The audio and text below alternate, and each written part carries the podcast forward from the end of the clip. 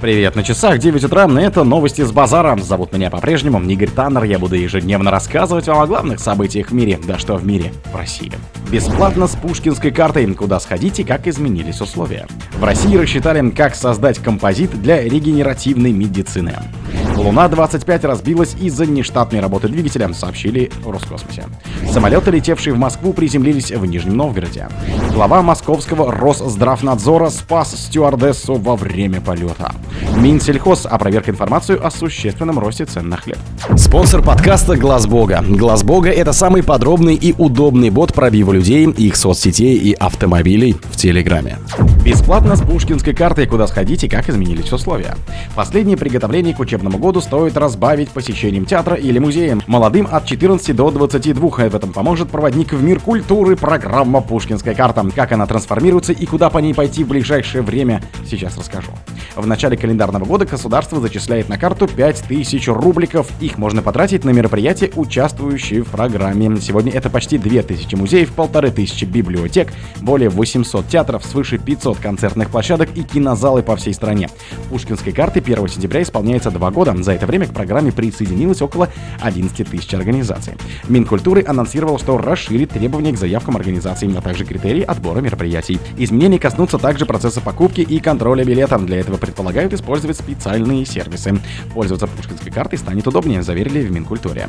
Для улучшения обслуживания будут поступать уведомления об изменении времени, даты и места проведения мероприятия, либо об его отмене. Возврат денежных средств за билеты в случае отмены предполагается осуществлять без дополнительных заявок от пользователя, рассказали в ведомстве. В России рассчитали, как создать композит для регенеративной медицины. Идею умного материала для регенеративной медицины предложили ученые БФУ и их коллеги. Они отметили, что для лучшего восстановления поврежденных конечностей животных и человека необходимо получить биосовместимый композитный материал с наибольшим магнитоэлектрическим эффектом и определили условия для проявления этого эффекта. Композиты — это составные материалы, обладающие новыми свойствами в сравнении со свойствами материалов, составляющих композит.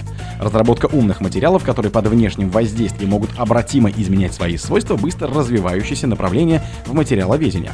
К таким материалам относятся магнитоэлектрические композиты, характеристики которых меняются при положении магнитного поля. Приложение магнитного поля к композитному материалу вызывает изменение электрической поляризации. В материале возникает разделение положительных и отрицательных зарядов, которые до внешнего воздействия были скомпенсированы друг другом. Возможен и обратный эффект. Он достигается из-за соседства ферромагнитной и пьезоэлектрической фаз композита. Луна-25 разбилась из-за нештатной работы двигателя, сообщили в Роскосмосе. Основная причина крушения Луны-25 — нештатная работа корректирующего двигателя, заявил глава Роскосмоса космоса Юрий Борисов в эфире телеканала «Россия-24». По его словам, при попытке станции перейти на предпосадочную орбиту двигатель проработал примерно в полтора раза дольше положенного.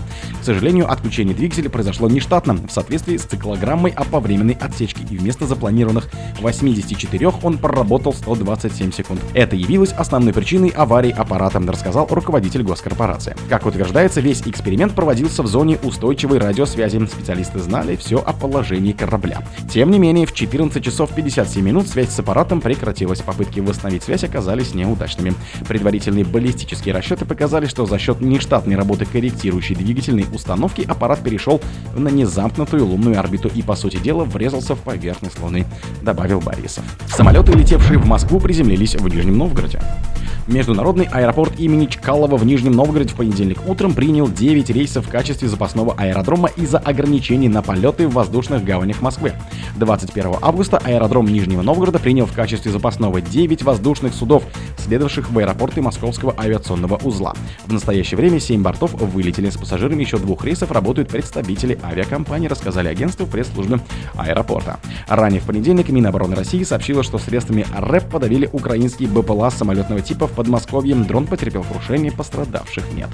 Московские аэропорты Внуково и Домодедово сообщили, что ввели временные ограничения на прием и вылет самолетов. Глава московского Росздравнадзора спас стюардессу во время полета.